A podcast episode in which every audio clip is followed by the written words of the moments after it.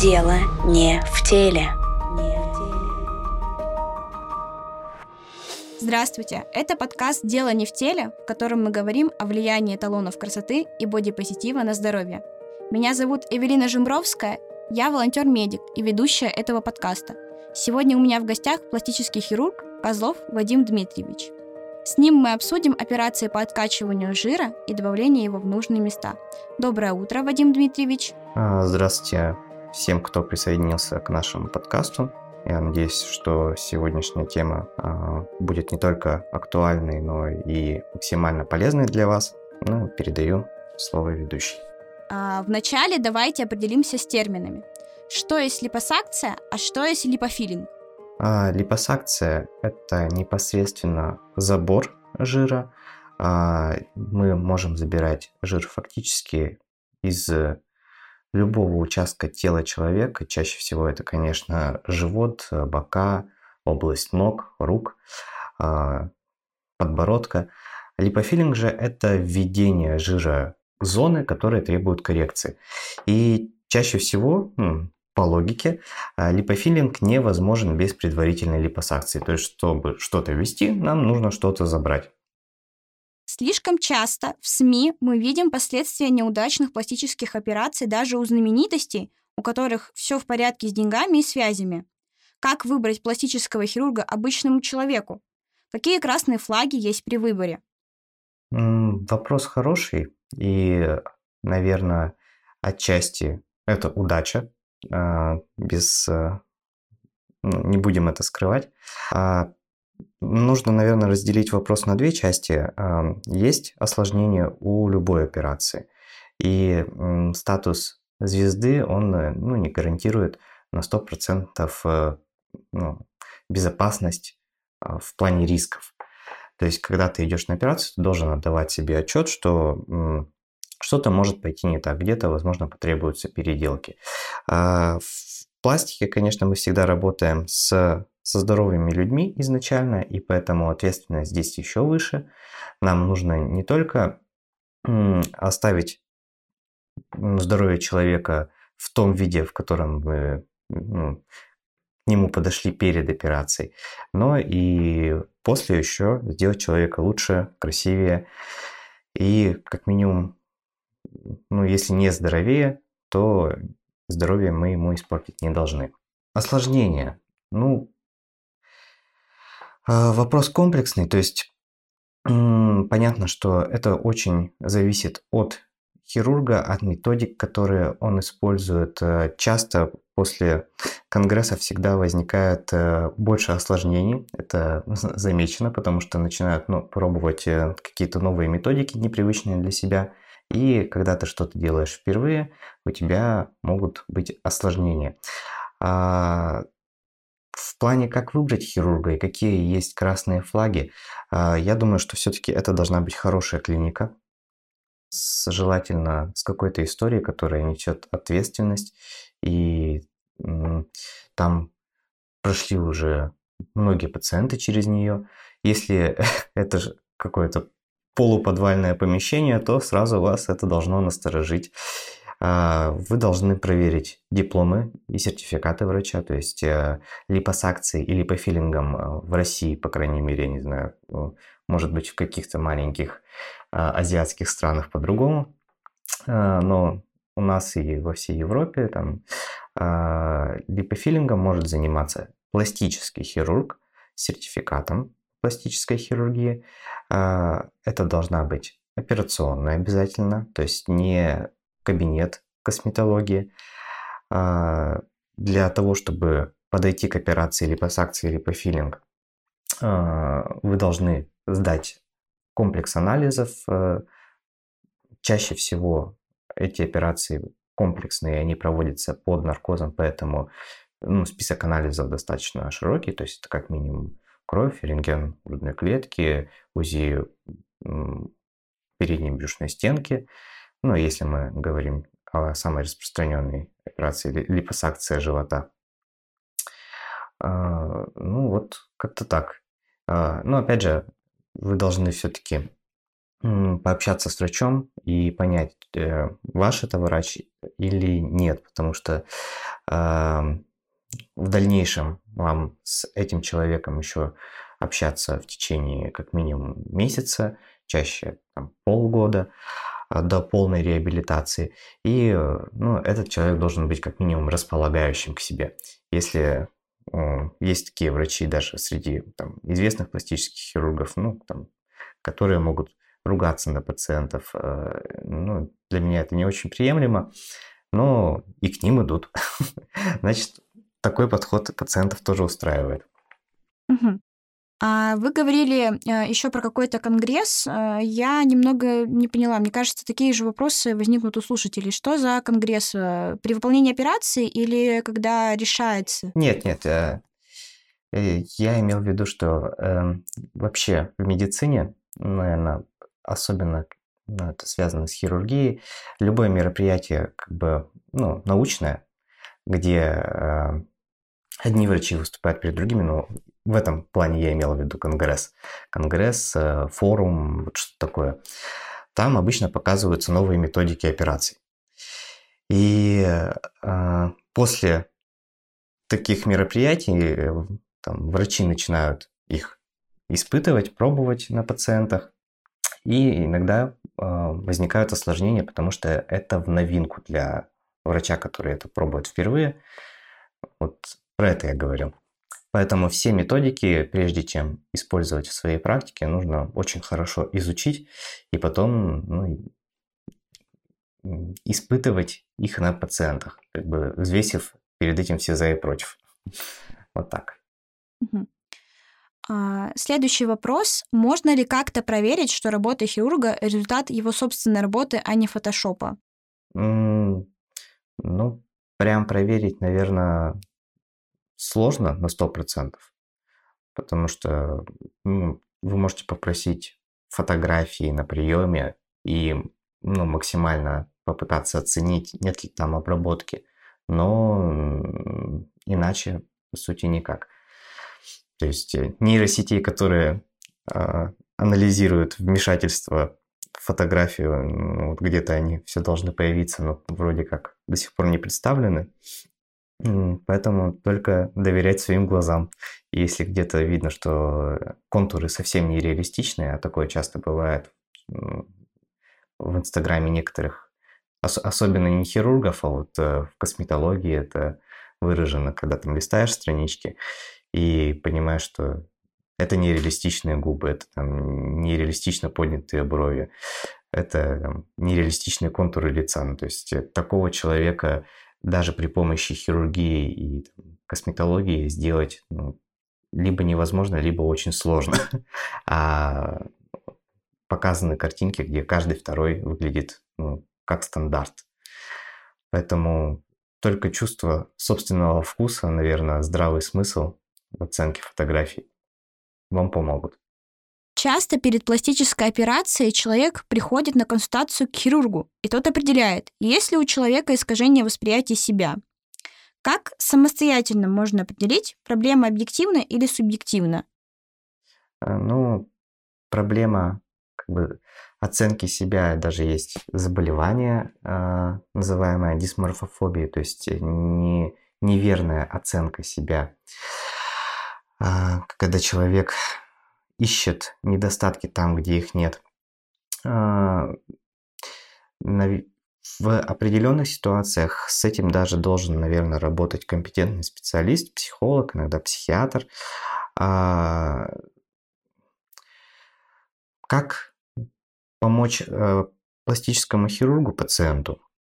Конечно, мы должны быть тоже в какой-то степени психологами и спрашивать, для чего человек пришел э, к нам и с какой целью он хочет сделать операцию. Если, например, это молодая девушка, которую недавно ну, бросил молодой человек, и э, э, она хочет при помощи каких-то улучшений, например, восстановить отношения.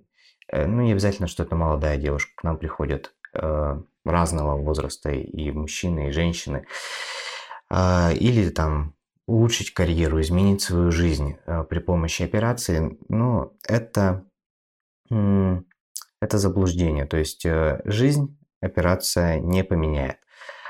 А, если человек ну, адекватно смотрит на, на жизнь, он э, понимает, что операция нужна ему исключительно для улучшения там, каких-то контуров тела, и чаще всего ну, как бы он видит хорошо, где есть вот эта проблемная зона, например, он занимается спортом, он как бы сидит на диете. Ну вот часто случается такое, что есть жировые ловушки, э, особенно на животе, и вот вниз живота, например, никуда не уходит.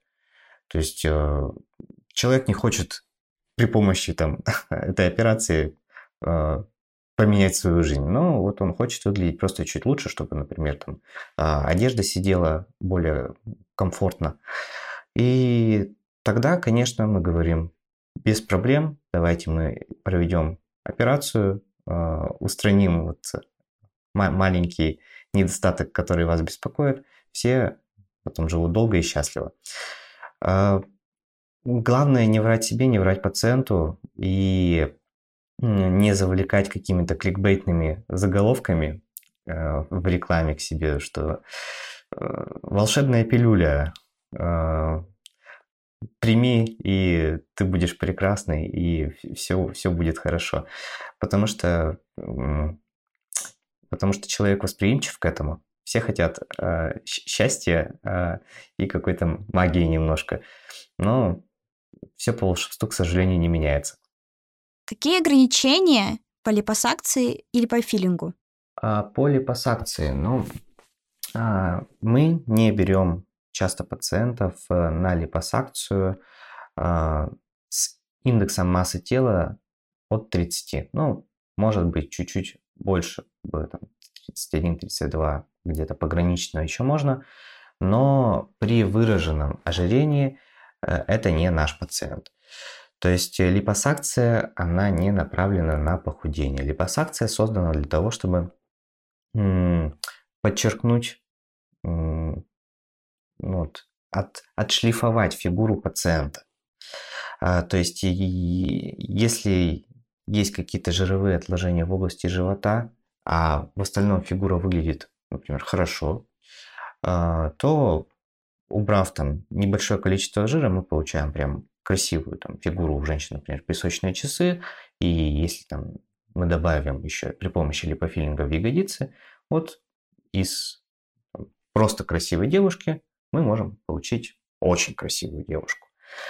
Но когда приходят пациенты и говорят, что доктор, я вешу 100 килограмм, мне нужно похудеть, то э, мы сразу говорим, что прежде чем проводить операцию липосакцию, нам нужно, чтобы вы прошли там, диетолога, э, занялись спортом, либо бариатрию, ну, бариатрического хирурга.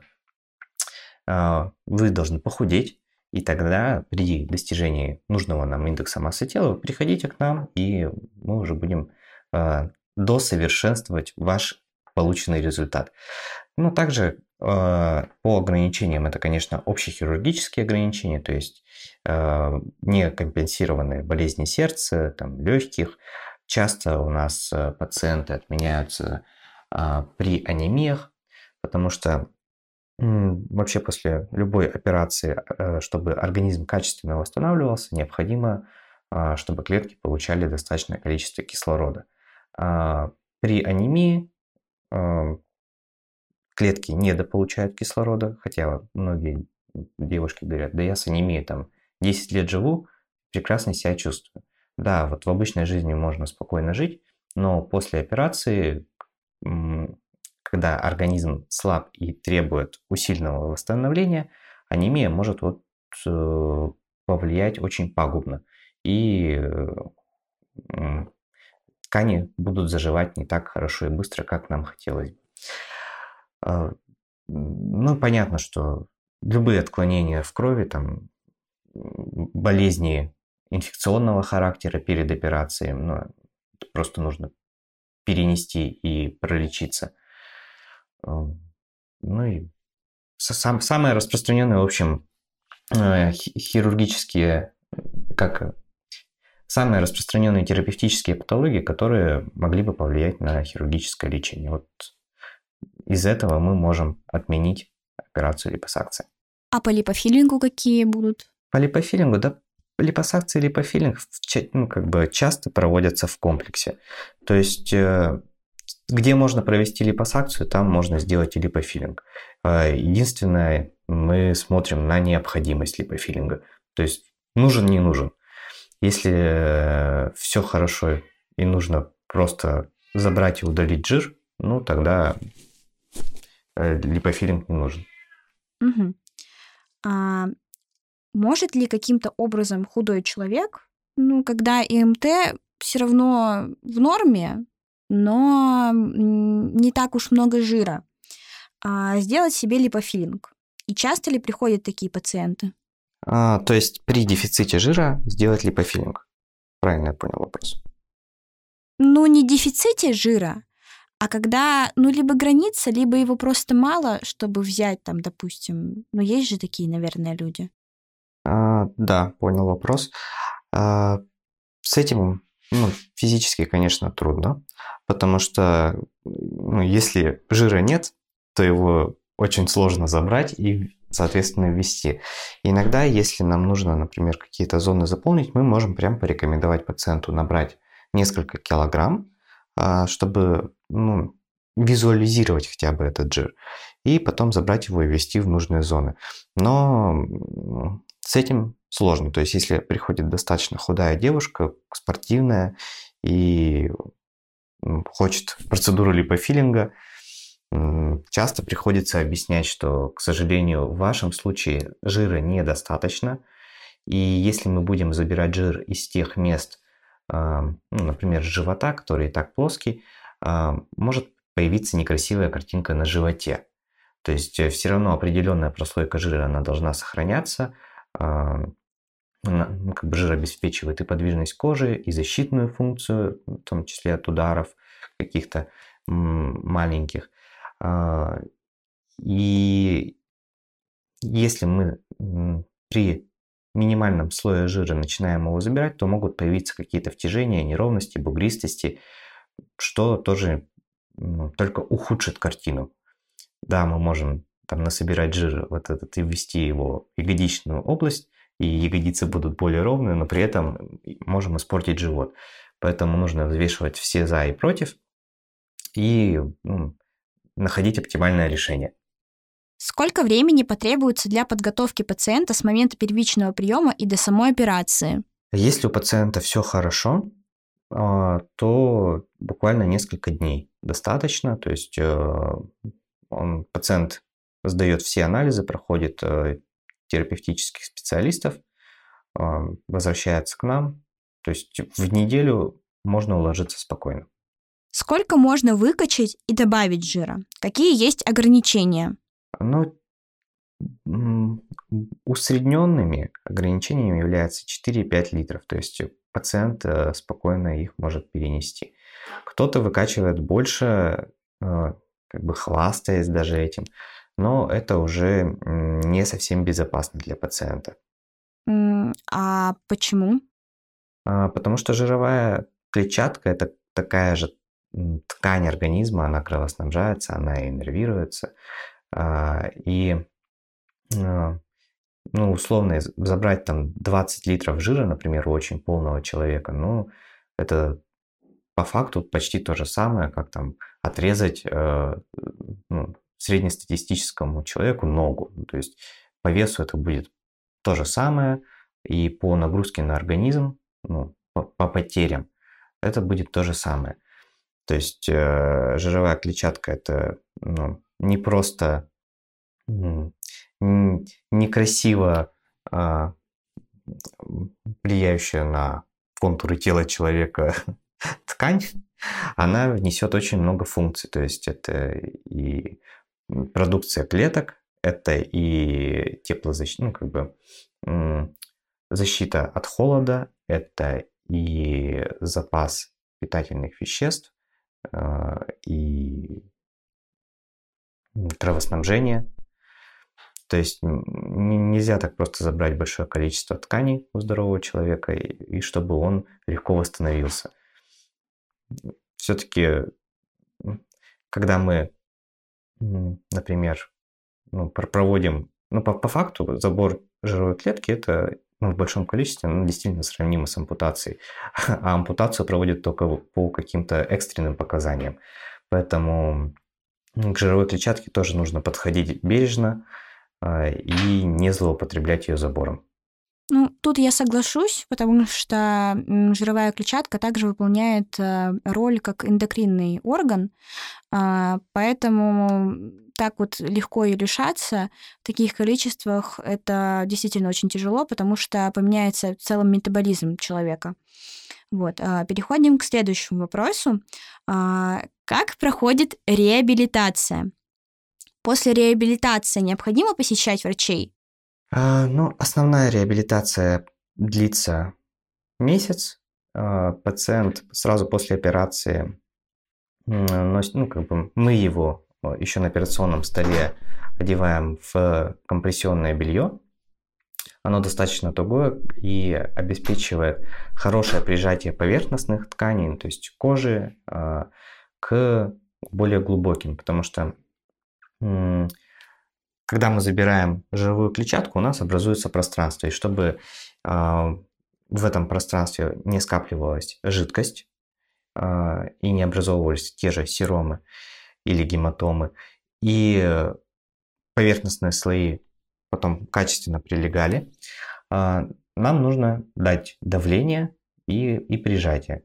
И поэтому компрессионное белье, которое надевается, оно очень эластичное, тугое, то есть э, ну, в жизни вы бы такое не носили точно. А после месяца можно уже безопасно снимать компрессионное белье, ткани перерастают. И мы, допустим, в клинике рекомендуем курсы массажей, то есть это ручные LPG массажи. А, их стоит прям проходить курсами 10-15 посещений специалистов для того, чтобы э, ну, размять э, ткани, чтобы у нас не было никаких, э, ну, чтобы не было лишнего натяжения в тканях, потому что все равно появляются небольшое количество спаек после липосакции. И чтобы вот их размять, нужны массажи. По посещению специалистов э, чаще всего у нас проходят осмотры именно пластическим хирургом через 3 месяца и полгода. Но тут уже часто пациенты, э, если получают хороший результат, э, игнорируют эти осмотры. И вообще в пластической хирургии поймать пациента там, через полгода это очень большая задача, потому что если результат удовлетворительный э, и пациент всем доволен, то часто они к врачу не являются. Э, ну вот. А что будет, если ну, хорошие результаты и человек не посещает пластического хирурга? Скорее всего, ничего или есть какие-то ну, последствия непосещения вот этих э, плановых приемов? А, при липосакции я бы, наверное, ну, не могу сказать, что могут быть какие-то осложнения после реабилитационного периода. То есть, когда я посмотрел там через месяц, назначил курс массажа, я в целом спокоен. А с грудью при имплантации имплантов, например, э, тут все-таки чуть сложнее, а, потому что могут возникать а, отдаленные осложнения, те же самые контрактуры, когда вокруг импланта а, образуется плотная соединительная тканная капсула и как бы деформирует грудь. Чтобы на ранних этапах это увидеть, лучше, конечно, приходить на осмотр хотя бы там раз в год. По большинству других пластических операций ну, этого особо не требуется. То есть достаточно просто пройти реабилитационный период. вместе с пластическим хирургом. Угу. Я на всякий случай уточню. А, имплантация, ну, это именно импланты, которые э, силиконовые, или можно каким-то образом жир использовать? А, можно проводить или по фильму груди, и как бы мы в клинике да, да, да. чаще всего используем липофилинг груди уже для коррекции, а, если есть какая-то легкая асимметрия при установке имплантов, потому что идеально подобрать бывает э, ну, тяжело, если до этого у девушки выраженная асимметрия груди. А, можно потом использовать собственный жир и докорректировать уже форму. Э, в принципе, сейчас э, можно вводить жир полностью для увеличения груди, но нужно понимать, что он даст объем, но он не очень хорошо дает форму, потому что жир все-таки э, достаточно мягкий, и вот э, как многие девушки хотят такую пышную наполненную грудь, с этим он не очень хорошо справляется самостоятельно. То есть э, в комплексе мне очень нравится. А по отдельности просто липофилинг груди, наверное, это процедура, которую я не использую в своей практике. Но кто-то использует. Поехали дальше. Я учусь на третьем курсе меда, и нас учили, что взрослые толстеют преимущественно из-за увеличения размеров жировых клеток, которые имеются у человека уже, а, а не за счет увеличения количества этих клеток, как, например, у детей это происходит. После липосакции можно набрать лишние сантиметры в той зоне, где была операция, или это вообще навсегда? А, в принципе, учат абсолютно правильно. То есть э, период пубертата количество жировых клеток становится плюс-минус постоянным, константой. А при липосакции мы забираем определенное количество жировых клеток, и они уже не возвращаются.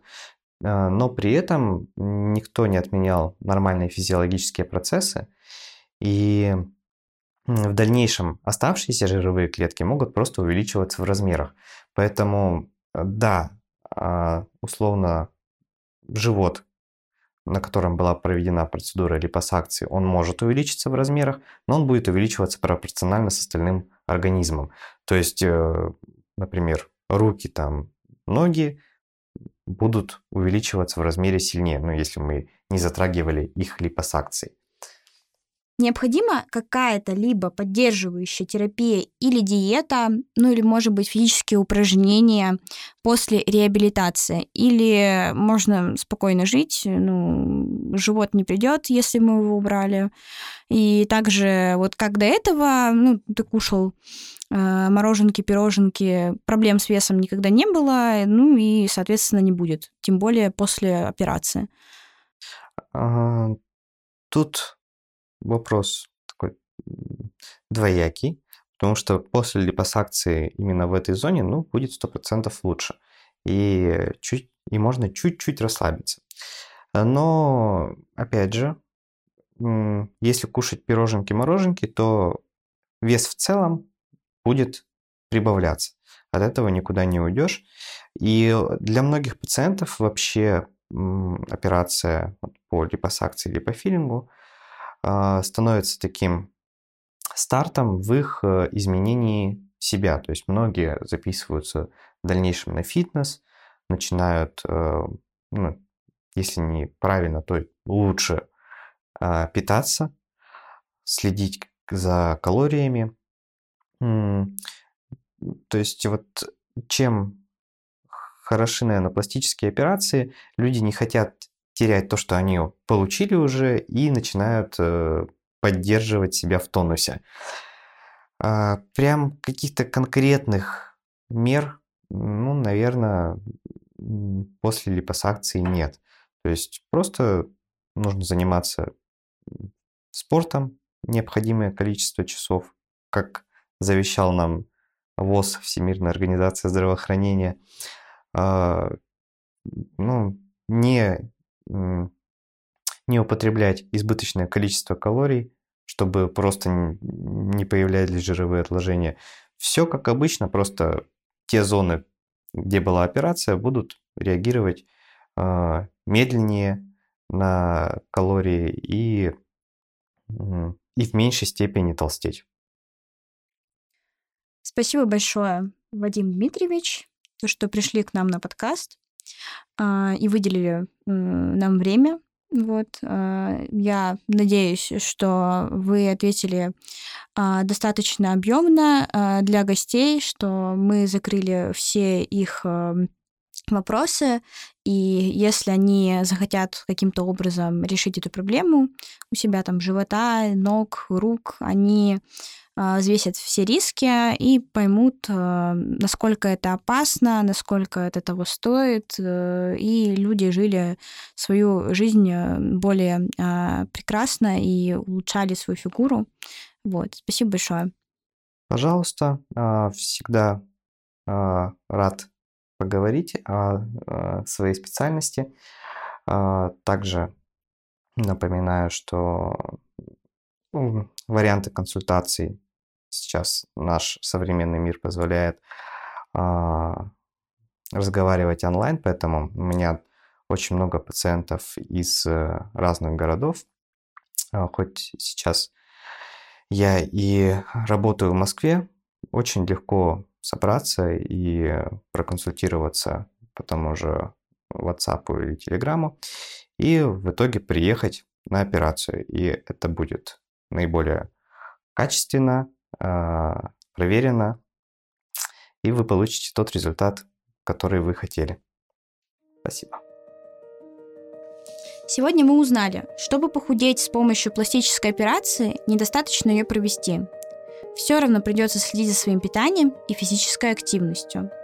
А если вы имеете ожирение, то вам откажут в операции а, добросовестные клиники и скажут нормализовать а, свое МТ, а, чтобы решить вашу проблемную зону которая вас волнует, и с этим операция прекрасно справляется.